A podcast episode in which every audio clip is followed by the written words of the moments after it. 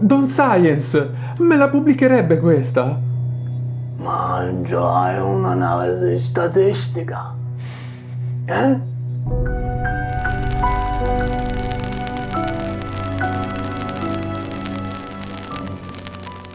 Eccoci di nuovo per la seconda eccezionale puntata di Mentecast dedicata ai drammi della scienza. Eh, una puntata l'abbiamo già vista, l'abbiamo vista uh, sulla riproducibilità e la sua crisi in ambito statistico e di pubblicazioni. Oggi invece ci concentriamo sulle pubblicazioni e sul perché pubblicare è un po' un pantano in cui le decisioni le prendono pochi e sempre gli stessi. Dall'introduzione avrete intuito che parleremo di quella che è un po' una mafia della scienza, se vogliamo utilizzare una terminologia un po' azzardata. Quella di Don Science era Don Science.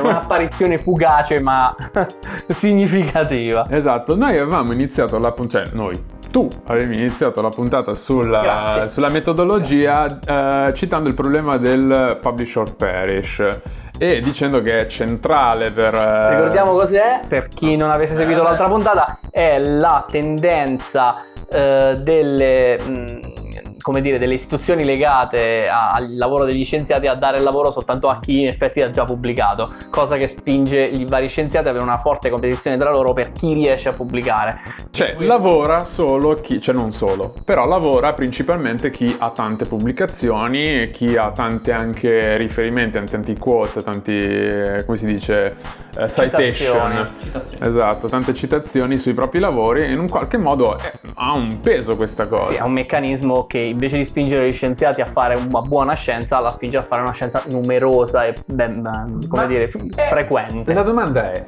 è un problema recente questo? C'è una cosa che abbiamo capito adesso? A quanto pare no, perché già nel 1957 il sociologo Robert Merton, Merton in un discorso al congresso dell'American Sociological Society disse la cultura della scienza è in una certa misura patogenica. In, port- in particolare accusò la regola dell'originalità ovvero secondo la quale la prima persona a fare un determinato esperimento o a formulare una teoria è l'unica a beneficiarne. Eh, il principio di una sorta, no, il principio di chi vince prende tutto. Eh, non solo, in alcuni paesi, come ti citavo alla fine della puntata scorsa, ci sono anche delle politiche un po' così, nel senso c'è la remunerazione del ricercatore che è che indicizzata visto in Cina. esatto, in Cina, in Cina dove pagano fino a 46-43 mila dollari per ogni articolo pubblicato su Nature Science, c'è addirittura una tabella per ogni rivista Quanto eh, ti danno. quanto ti danno per pubblicazione. Eh, ma in Russia, dove chiaramente hanno una filosofia un po' diversa, cosa si è istituito? Si è istituito un sistema che permette i diritti eh, di comprare il diritto ad avere il proprio nome tra gli autori di una pubblicazione che sarà presto pubblicata, una sorta di brokeraggio delle firme in fondo alla pubblicazione. E, insomma, quello del publish or perish è una- un vero problema, è un vero problema che non solo ha interessato e interessa gli scienziati e la loro vita quotidiana, ma interessa anche la legge. Interessa anche la legge perché? Perché eh, c'è stato, almeno in America, un cambio di inquadramento. Nel 1980 in USA ci sono stati quattro casi di frode in campo scientifico che arrivarono agli onori della cronaca. Ci fu Elias Al-Sabti, un iracheno che aveva falsificato il suo intero curriculum, cioè, plagiato 60 studi sul cancro, una roba tremenda. Eh, Uno così in Italia lo met- facciamo presidente subito. Minimo, minimo. Mark Strauss, un oncologo della Boston University che aveva ritoccato le cartelle di alcuni pazienti per farli entrare in una sperimentazione. Eh, Vijay Soman, un, endico- un endocrinologo della Yale Medical School che aveva creato dei dati e plagiato il lavoro di un rivale. E poi John Long, che è un ricercatore sui tumori che aveva falsificato dei dati nel suo lavoro di ricerca. Questi sono, come avrai potuto notare, sono tutti quanti gli ricercatori che appartenevano a delle importantissime rice- ehm, università americane. L'ho notato. Quindi la cosa... Beh, Yale, Stanford sicuro. Yale, Boston University, insomma. Eh no, non avevo sentito. Stanford, Sta- Stanford di default sempre qualcosa ha fatto. Grande, grande film. Eh, quindi cosa succede? Nel 1981 viene istituito un comitato per la scienza e la tecnologia che investiga sui casi, viene chiamato Al Gore ai tempi. Grande, difensore delle, delle cause Sì, scintillanti. E cosa succede? Succede eh, che eh, per motivi di, eh, legali viene cambiata la definizione da frode scientifica a misconduct. Ma perché? Perché la differen- la di- il problema è che per identificare la frode ci vogliono troppi fattori, ovvero Eh sì, che questo forse abbiamo parlato di un video in cui si parlava di questo, sì, in sì, cui sì, uno scienziato parlava del suo rapporto con eh, dei legali proprio per stabilire i termini di questa miscondotta, cioè condotta errata. Esatto, e sostanzialmente cosa succede? Succede che per eh, provare la frode tu devi stabilire che c'era eh, che, la creazio- che c'è la creazione di un falso, che c'è la consapevolezza dell'autore che lo studio è falso, che c'è l'intenzionalità di truffare una terza parte e che c'è un danno provocato e un guadagno ottenuto. Sono tutta una serie di cose che sono difficili da provare, mentre misconduct Soprattutto in una ricerca con le difficoltà statistiche che abbiamo visto poco Esatto, No, poco mentre fa, misconduct è più semplice scorsa. perché misconduct è più, è più vago. Certo. Devi semplicemente stabilire che invece Non lo si so. fa così. Esatto.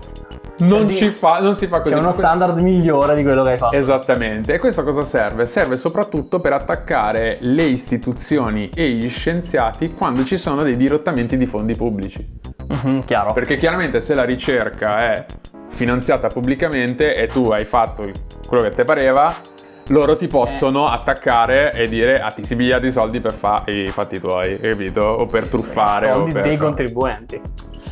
Esatto, e questo è un aspetto. L'altro aspetto è proprio il business della pubblicazione, ok? Quindi c'è un aspetto legale nel quale si è inquadrato Questo mi sa che è un po' più cicciottello. come Eh, l'aspetto del argomento. business della pubblicazione è molto cicciottello perché il modello attuale internazionale innanzitutto è prevalentemente americano perché le grosse riviste scientifiche sono prevalentemente americane, non tutte quante ma insomma. Qualcosa in Europa ci sta sicuro, Sì. qualcosa in Inghilterra di antico magari.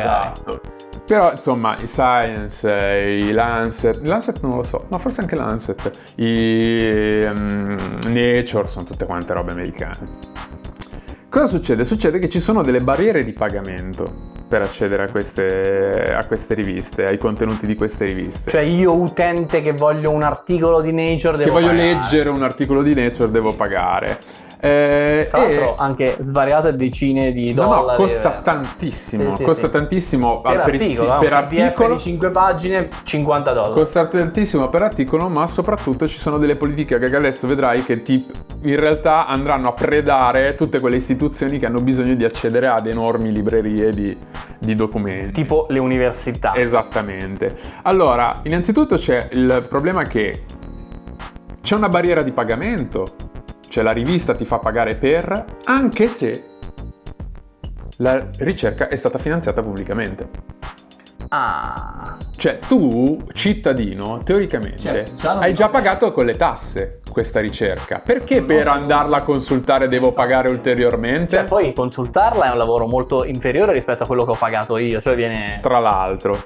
Non solo, ma i diritti di copyright appartengono alle case editrici. Quindi cosa significa? Significa che gli scienziati hanno ceduto i loro diritti di pubblicazione e non guadagnano neanche una lira sulla pubblicazione di cosa che tra l'altro spiega il discorso che hai detto prima tu. Se il diritto è di un privato e non è più degli scienziati che sono stati pagati con i soldi pubblici, è ovvio che poi non, si, non, non, non posso più chiederti di pagarlo. Esattamente, ma perché Esatto. gli scienziati fanno questo? Gli scienziati cedono i diritti di copyright perché? Perché contano sul fatto che per pubblicare su Science il loro ritorno non è il ritorno monetario, diciamo, delle royalties, ma è il ritorno della fama, della visibilità, della loro pubblicazione, eccetera, eccetera. E del publisher perish, che se nel momento in cui tu pubblichi su Science è tutta un'altra roba. Esattamente. In un articolo del blog di Scientific American, sempre link in descrizione, perché tutte le fonti di quello che diciamo Ricordiamolo, è questo è importantissimo, soprattutto su queste questioni qua che sono Delicate. an- ancora da dipanare e soprattutto in divenire. Eh, ricordatevi che, che noi facciamo un lavoro di ricerca e tutte queste cose che diciamo è perché l'abbiamo sentite da specialisti. E potete Lì andare a controllare quello che diciamo. Fatelo anzi, fatelo e scrivete dei commenti tipo no, secondo me qua hai detto una cazzata, sono Massimo. È vero. Dicevo, in un articolo del blog di Scientific American viene riportato che gli studenti, i ricercatori e i medici sono costretti a pagare fino a 40 dollari l'accesso alle singole pubblicazioni. Quindi persone che hanno bisogno di consultare queste pubblicazioni per fare il loro lavoro di studio o il loro mestiere. Ok? In un articolo di Todd Chavez della University of South Florida eh, ci sono le cifre invece che vengono, dettaglio, c'è il dettaglio delle cifre che vengono spese dalle librerie accademiche americane per l'accesso a queste ricerche. E c'è anche, ed è innanzitutto un costo che sale dal 6 al 12% l'anno. Ah, strozzini. Sì. E dal 1986 al 2002 è aumentato del 227%. Porca tra. Il costo per il consumatore privato, quello diciamo per... eh, e quello per le serial subscription, le serial subscription sono queste per le, le librerie accademiche, aumenta tra l'altro in maniera molto diversa. A sfavore per le serial subscription, cioè a sfavore che ha botte di 8% l'anno, di aumenti di 8% l'anno. Ma perché? Perché loro non possono fare a meno di, di comprarle queste cose. Non solo, editori come Elsevier, che è l'editore di The Lancet e di Cell, quindi The Lancet è la Bibbia della medicina, Cell No, no, è tipo nel Gota top 5 Esattamente. riviste di interesse biologico. usano una strategia che si chiama bundling. Ovvero ti offrono Come Netflix. Esatto, offrono, alle, libre- offrono al- alle librerie accademiche solo la scelta di sottoscrivere a un pacchetto di riviste, Certo. non alle singole riviste. Certo. E quindi chiaramente Giustificano dei costi di- altissimi. eh, esattamente, giustificano dei costi altissimi per mettere dentro dei pacchetti di robe che tu magari non dove ti consumerai mai. interessa Esatto. tanto serve, però nel Esattamente. frattempo devi prendere ingegneria delle serrande. Esattamente, vedo che hai capito. Invece Beh, che no, dare ma la più, che, più prima hai di detto. Netflix, forse è più Sky che fa delle cose di questo Sì, è tipo. più Skype che fa queste Sì, vabbè, porcate comunque qua. tu volevi il canale del calcio, no, mo ti devi beccare tutto Eurovisione. quanto, No. esattamente. Che... Negli Stati Uniti è stato fondato l'Office of Research Integrity, che si occupa di indicare quali articoli devono essere ritirati, ma eh, alcune tra le riviste più importanti si, ri- si rifiutano di adempiere alle richieste. Ok?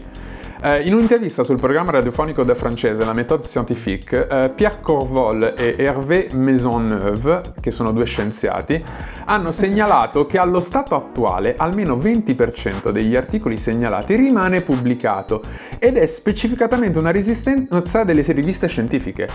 Quindi gli intervistati, queste due persone, sottolineano come ci sono degli articoli, anche degli articoli tri- ritrattati o che dovrebbero essere ritrattati. Ah, che rimangono lì Rimangono lì e, l'hanno conti- detto loro. e continuano a essere citati come se non lo fossero. Ah, certo che finché non lo ritratti, io che ne so che non va bene. Ma anche quando lo ritratti c'è una possibilità che l'articolo continui a essere citato.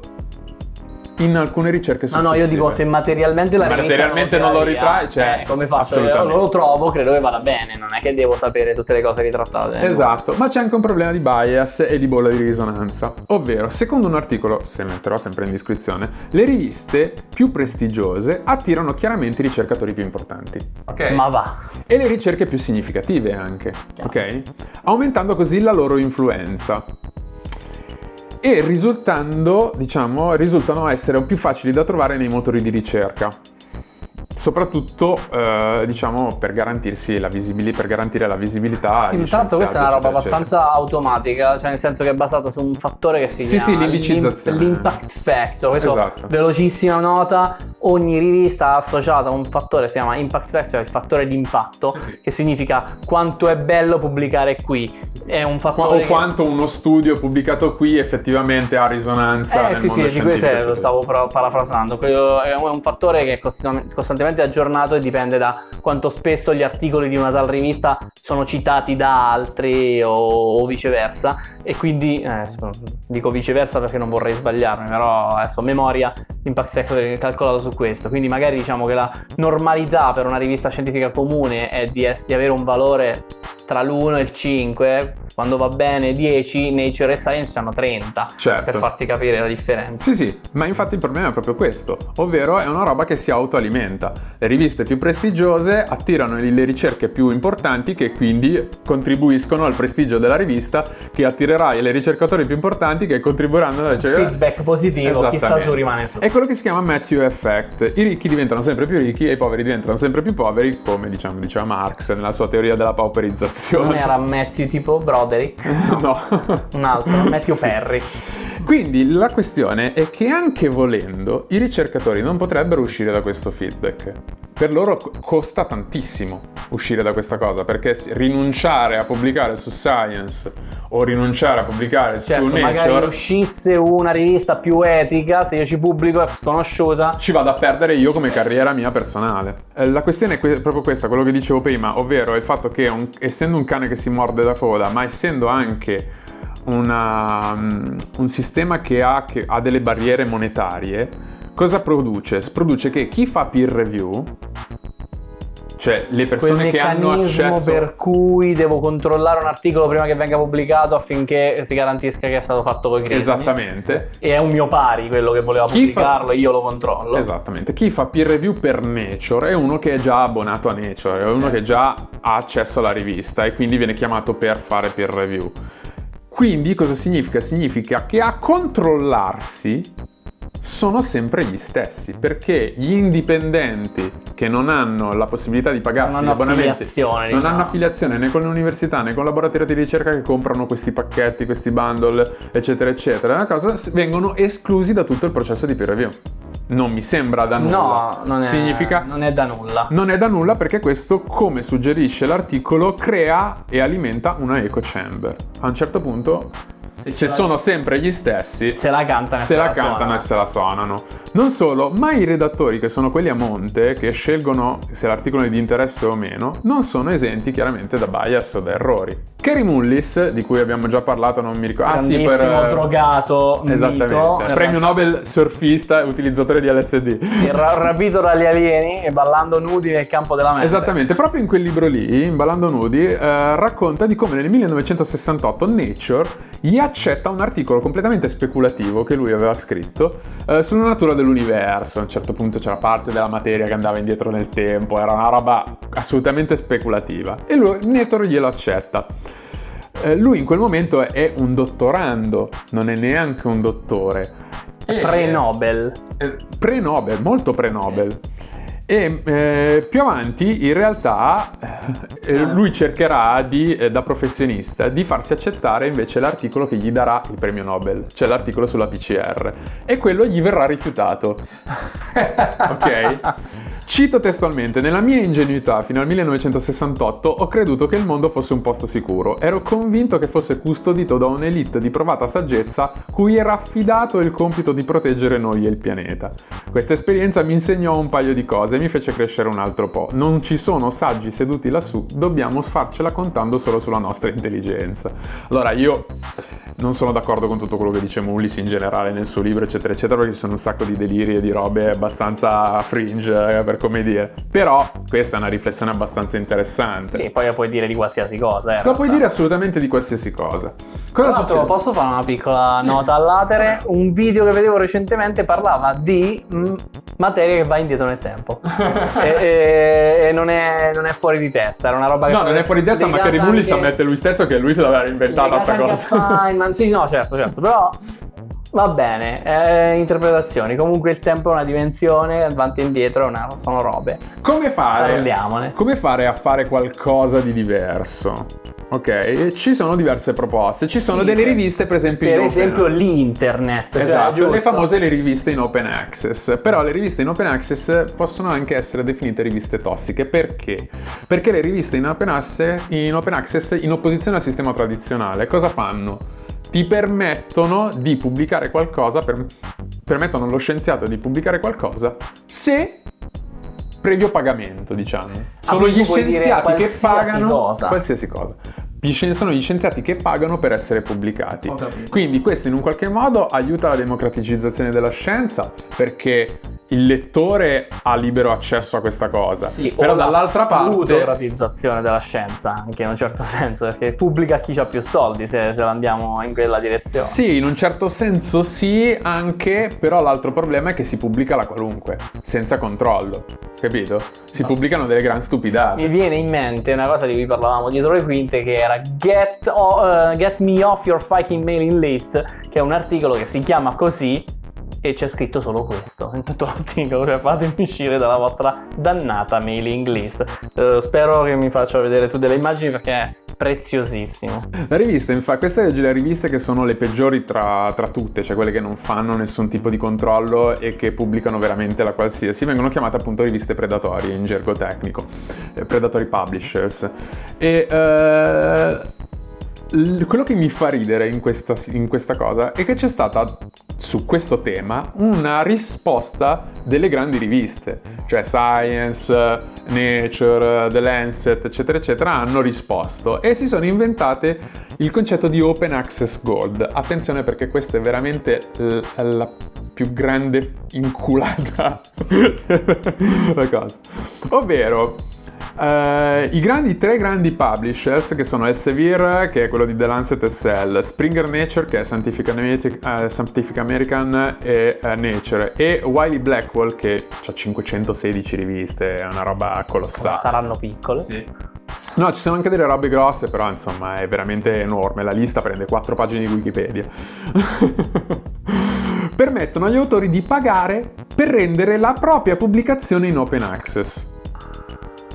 Ma attenzione, qui la cosa diventa accessibile a tutti, no, a, a tutti anche i non abbonati alle riviste.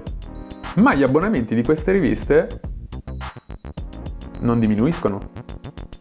Ah, chiaro, quindi sono soldi in più. Anzi, Oh, abbiamo come, abbiamo prima, come abbiamo visto prima, continuano ad aumentare. Quindi sostanzialmente gli editori, gli editori si fanno pagare due volte. Si fanno pagare dagli scienziati che vogliono pubblicare e da quelli che vogliono accedere alle riviste. Beh, sì, è abbastanza. Hai capito? Sì, sì, sì. È, Eh? è una bella tromba Eh? tagliatina, diciamo. sì. Da tenere presente che, secondo un articolo del Guardian e un'intervista a Marc-André Selos, questi tre editori di riviste accademiche, cioè i tre più grandi, hanno dei margini di guadagno enormi. Tieni presente, bisogna tenere presente che un'azienda che fa il 10% di margine è un'azienda che va Va alla... bene. Bene, 10% vai alla stragrande. Un esempio ce l'hai?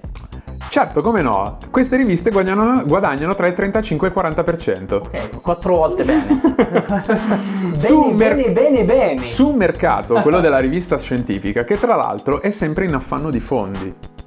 Quindi questi stanno, hai capito? Sì, sì, chiaro. Sulla miseria degli altri si stanno facendo quello che i francesi, e non tradurrò, eh, definiscono le couilles en or.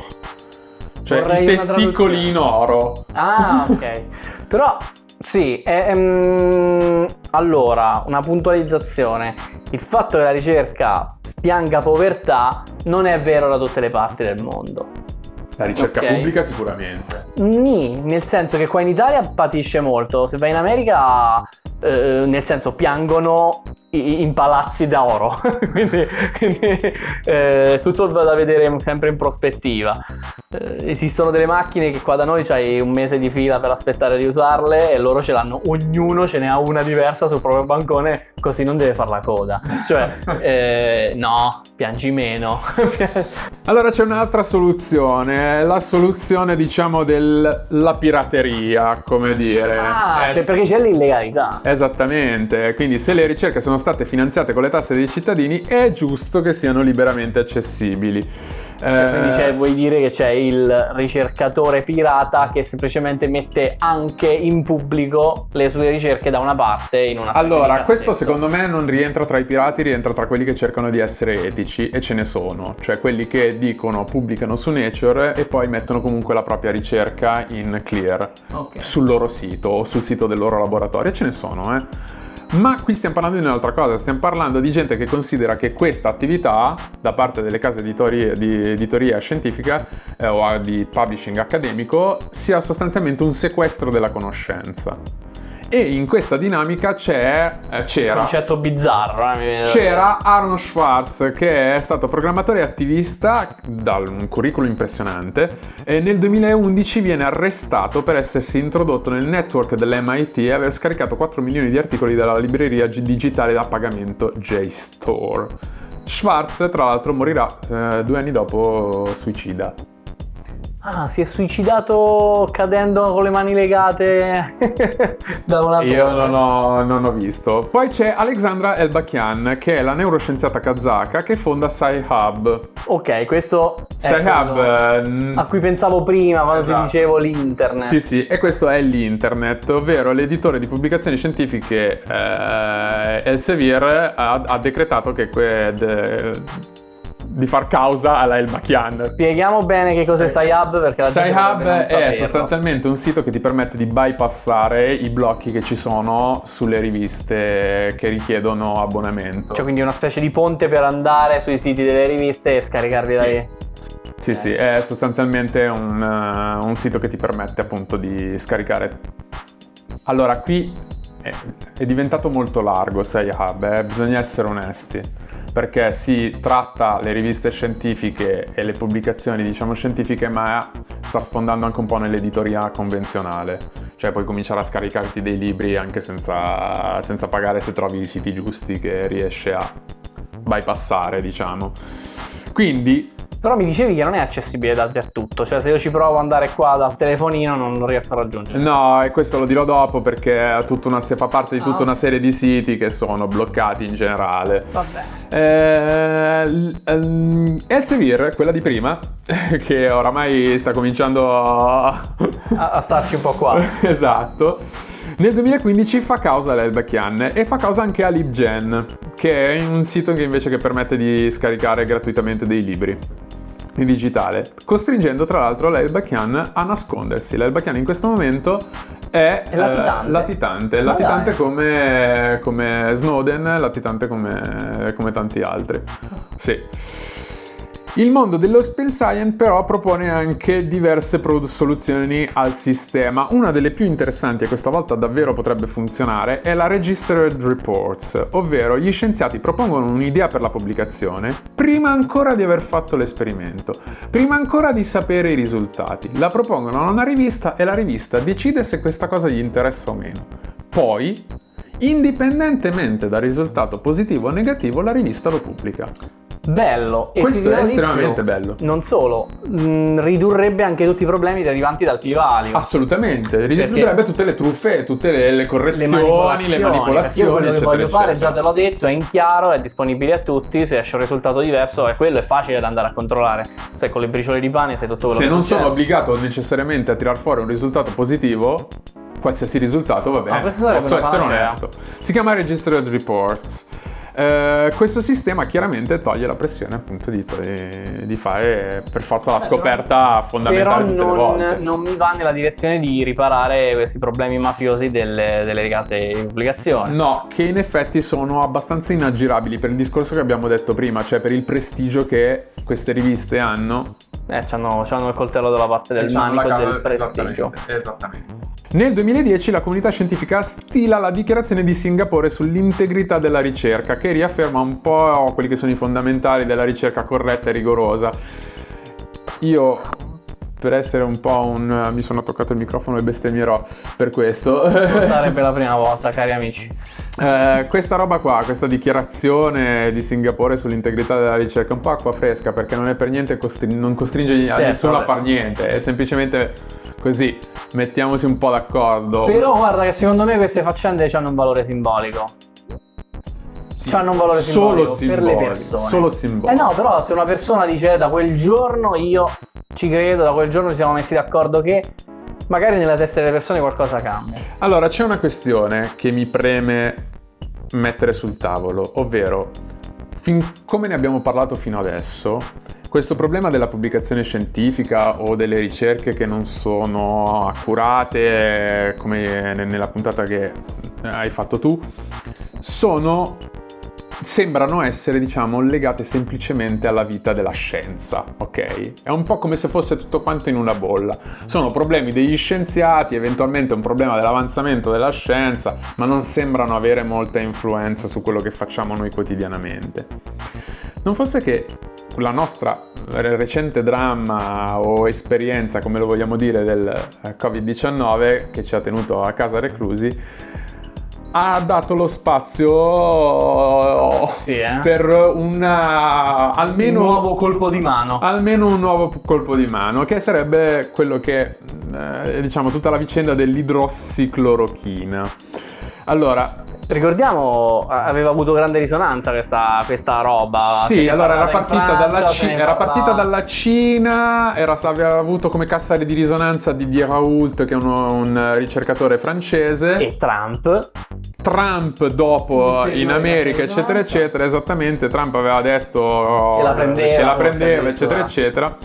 E insomma, che cos'è l'idrossiclorochina? L'idrossiclorochina è un farmaco che è principalmente utilizzato come antimalarico, ok? Quindi è una roba che è in circolo da praticamente 80 anni, quindi è una roba di cui si conosce il Ma diritto di perlomeno è rovescio. testata e sicura da prendere. È poco costoso ed è nella lista dei farmaci essenziali stilata dall'OMS, dall'Organizzazione Mondiale della Sanità. Quindi stiamo parlando di Quello l'aspirina è cerotto e lecca. Esattamente. Davvero? Sì.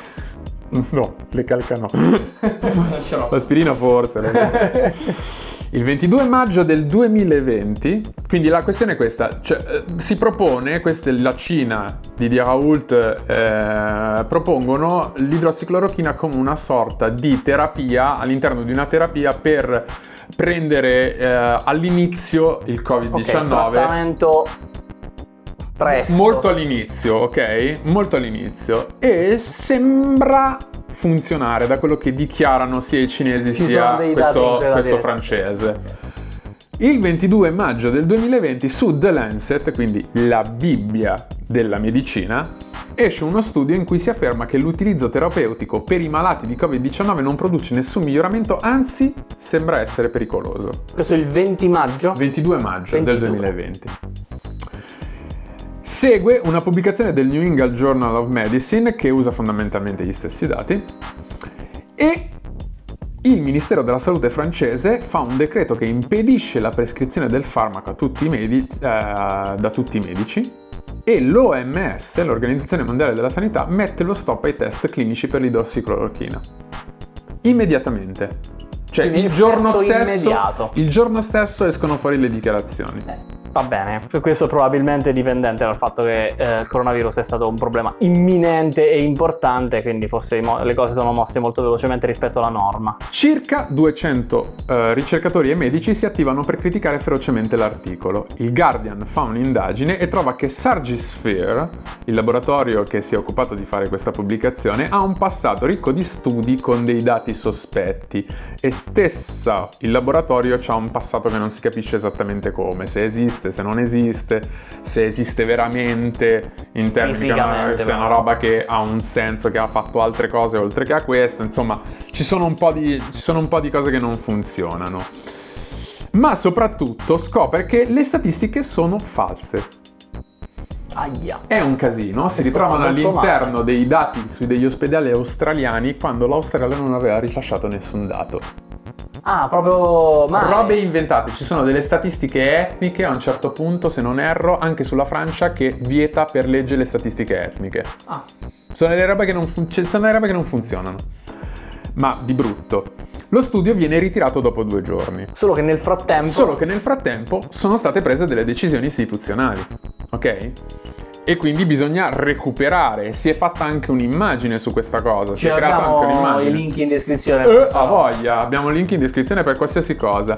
Il professor Philippe Fogel, in, un'intervista sul in un intervento sul canale televisivo LCI, ha denunciato l'esistenza di una pratica delle grosse riviste scientifiche come Nature, The Lancet e il New England Journal of Medicine, in cui gli articoli vengono pubblicati indipendentemente dal verdetto della peer review. Addirittura. Sì. Quindi il meccanismo Cioè, principe dell'assicurazione completamente bypassato. Lui ha, bontà definito questi dell'esperienza. arti- lui ha definito questi articoli review proof. a prova di revisione. a prova di revisione, che servono per fare scalpore o essere citati nei media convenzionali. Cioè io ti tiro fuori una roba che fa scalpore per avere la certezza che... Che poi ne parla tutti- TG1. tipo. Esatto. capito. E quindi in un qualche modo vi, eh, diciamo, dirottare su, verso la rivista del traffico, ma anche fare un po' di quel movimento lì che serve. Questo Queste sono le cose peggiori forse. Michael Levitt, premio Nobel per la chimica, dopo il ritiro della- dell'articolo di The Lancet, ha twittato dicendo di aver perso la fiducia nel sistema di peer review. E lui, io non mi prendo assolutamente la cosa, ma lui ha messo in avanti il fatto che l'accettazione dell'articolo potesse avere ragioni politiche. Pure. Sì. Eh, fa male perché può essere, però ecco. Vabbè. Allora, no, è inutile, è inutile spendersi in commenti semplicemente perché si finisce per dubitare di tutto. Sì, ok? Se uno ha voglia di dubitare delle cose, lo può fare sempre, a prescindere da quello che vede. È un brutto caso perché c'è di mezzo The Lancet che è un'istituzione, cioè nel senso È un- la pietra miliare quando si tratta di scienze mediche. E soprattutto il meccanismo della peer review che per come la vedo io è la cosa che distingue la scienza dalle, il resto. dalle sciocchezze, nel senso... No, no, ma sono d'accordo, eh, sono cioè, assolutamente d'accordo. Io, io posso dire qualsiasi cosa, tanto è comprovabile e prima che questa viene diffusa è comprovata. Quindi a prova di scemo, o funziona e la sanno tutti, o non la sa nessuno perché non funziona. Questa è una cosa importante. Se però quello bravo, The Lancet, mi viene a fare una- un brutto scherzo di questo tipo, è un po' di dubbio mi viene. Tra l'altro dubbio che ti ricordo essere stato suffragato anche nelle ricerche del 2015 di Monia Baker che abbiamo citato nello scorso Eh, articolo. Eh sì, Cioè, c'hai fiducia nella scienza? Molti dicono no. Il quadro generale è eh, quando si va a cercare, quando si mette il dito in profondità e si vede quanto è profonda la tana del, bagno, del bianconiglio, per dire. Il quadro generale è- è- non è dei più sereni, ok?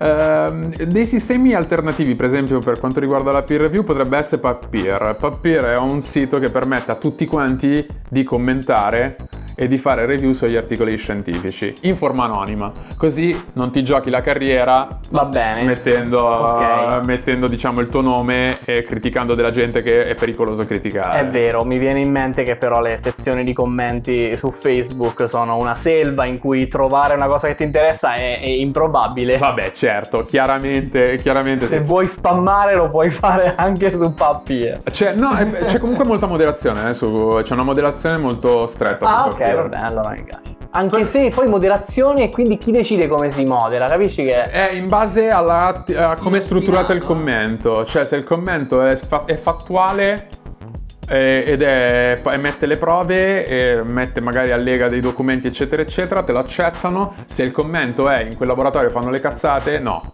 non, non lo- non te lo accettano, te lo cancellano. se ne può parlare. Eh, dicevamo, dicevamo prima SciHub, LibGen e recentemente anche Project Gutenberg, che Project, Project Gutenberg secondo me è quello più, cioè meno problematico, perché in realtà Project, eh, Project Gutenberg ti dà disponibili i testi che sono scadute i diritti di pubblicazione. Ah, Quindi ok. tutti i testi vecchi, La anziani, eccetera, Bibbia. eccetera. Sì, non solo, però cosa, sono tutti quanti censurati dai provider italiani. È quello che mi dicevamo prima, che se ci vado non lo posso trovare. sì, sì, sì, sì, sì, sì. Eh, noi il paese della cultura, che ci vuoi fare? Santi e navigatori, mica surfisti di internet. Secondo me in tutto questo c'è un esempio abbastanza positivo, ci sono diverse, diverse cose positive. Il 2 gennaio del 2020 Frances Arnold, che è eh, stata premio Nobel per la chimica nel 2018, ha ritrattato un articolo scusandosi pubblicamente di non aver fatto correttamente il suo lavoro, dando così un buon esempio di onestà e di integrità. Ha forzato la rivista a, eh, a ritirare il suo... Non so quanto le persone lo faranno, però. Eh, però nel senso il fatto che sia un premio Nobel a farlo è Sì, sì. un ottimo esempio. Certo. E anche qui uno che rischia poco il premio Nobel, non perde in fama o in possibilità di lavorare. Certo, però insomma, se proprio l'esempio deve arrivare da qualcuno, meglio che arrivi dall'alto. Certo, diciamo che sicuramente non farebbe rumore se sono io a ritrattare il mio articolo di me. Beh, no, certo. Dicevamo le due considerazioni finali positive. Allora, e questo mi prendo la briga di, di enunciarle personalmente perché sono un paio di La prima è che i capi redattori di The Lancet prima o poi moriranno. Spe- non lo so se, se succederà, prima o poi sì, però insomma ci avviamo anche verso un periodo di transumanesimo in cui chissà cosa può succedere. Ah, tu dici si mettono gli arti bionici per non morire. Esatto. Eh, vabbè. 16 paranoia filled days later. In realtà tutti i percorsi di conoscenza, la scienza è tutti i percorsi di conoscenza, in realtà secondo me la cosa positiva che esce da questo da questa, questa, discussione che sono dei percorsi collettivi, quello che dicevamo anche alla fine dell'altra puntata. Certo. E eh, chiaramente i suggerimenti che stanno uscendo fuori, tutte queste proposte alternative, Papier, ehm, Retraction Watch, tutte queste cose che servono a controllare meglio, in realtà sono delle proposte della collettività che nascono dalla Figurati se collettività. adesso arriva da, da Cell. No, certo, però io trovo positivo che, sia, che ci siano delle proposte che nascono dalla collettività scientifica. Per me è una roba è, è- è una roba eccezionale perché vuol dire che stanno rispondendo in maniera salutare. Eh, vuol dire che il principio di base è sano, poi è ovvio che... Possiamo fare. poss- non so se sia sufficiente a, diciamo, buttare giù dalla sedia i grossi, i grossi publisher, però insomma. Non da zero, però insomma, ecco, quello che io spero è che magari si possa trovare un sistema alternativo e magari avere un interregno in cui coesistono delle, delle strategie diverse e poi finalmente arrivare a qualcosa di ancora migliore. E l'altra cosa positiva è che trovo che la scien- avere un metodo che è imperfetto è meglio che non avere nessun metodo. Oh, beh, quello per forza. Quindi, in un qualche modo, perché la scienza si distingue da tutto il resto? Perché alla fine è l'unica che ha stabilito, che ha messo le coordinate per un metodo. Io dico sempre, se la filosofia avesse avuto lo stesso metodo della scienza, ci saremmo risparmiati, ma sai quanti alberi per fare la carta? Cioè, immagina Kant che deve, che deve provare, devi farsi fare la review da tutti gli altri colleghi, cioè, stai scherzando? Non pubblica niente, non pubblica niente, Aristotele pubblica niente. Zero. Aristotele zero pubblicazioni. Lo dico piano perché mi fa male nell'intimo, però Aristotele zero pubblicazioni. C'è qualcuno che invece non ha bisogno della peer review? Mm, sì, Chi è? Ursulo. Ah sì. Ursulo il volante. Ma perché? Ma l'hai detto tu che non ha bisogno della peer review o se lo dice da solo? Non ha pari, quindi se lo dice da solo, cosa che rende questa affermazione una peer review.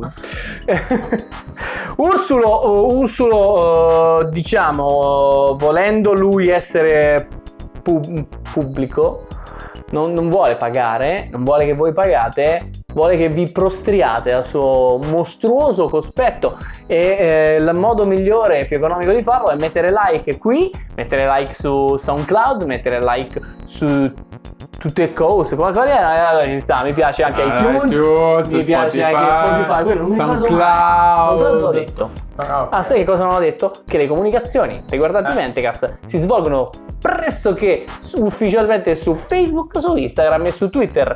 Non ve le perdete, non- perché potreste perdere i momenti in cui io faccio così. Anche privo di cocaina sul dito, incredibile. Eh, Ponti, Raro. rarissimo. Allora, eh, il Guardian, Elsevier are corrupting open science in Europe. Ah sì, perché non ho detto una cosa interessante. È che eh, in un articolo del Guardian si segnala che la Commissione europea ha creato un osservatorio per l'open science. Ok? Ma eh, un solo problema, il subappaltatore di questo osservatorio è Elsevier. Ah, quindi si guarda lui concorrente. Sì, sì, sì, è come chiedere a un consorzio di macellai di controllare cosa fanno i, vega- i vegani, cioè, capito? Cioè, è chiaro che non funziona. Poi, The Guardian, eh, is the stung- staggeringly, staggeringly profitable business of scientific publishing bad for science? E poi c'è un video della Tronchambier che è una lunga intervista con il professor Marc-André Selos che si, chia- si intitola Comment naît une publication scientifique. Che lo so che purtroppo è in francese, ma tu che fonti c'hai? Nessuno. Io no, invece ho una fonte. Hai una fonte? Non è vero, non, Non ce è l'ho vero, non perché l'ho. questo non so se vi siete accorti, ma io non ho studiato. Il motivo era, non ve l'avevo detto prima. ma- Ci siamo divisi i compiti. No, il motivo è che mi hanno spento la luce nel bagno e sono rimasto senza poter uscire per 14 settimane. Quindi eh, per quello eh, sono così magro. Eh, poniamo fine a questa puntata. Grammofonen!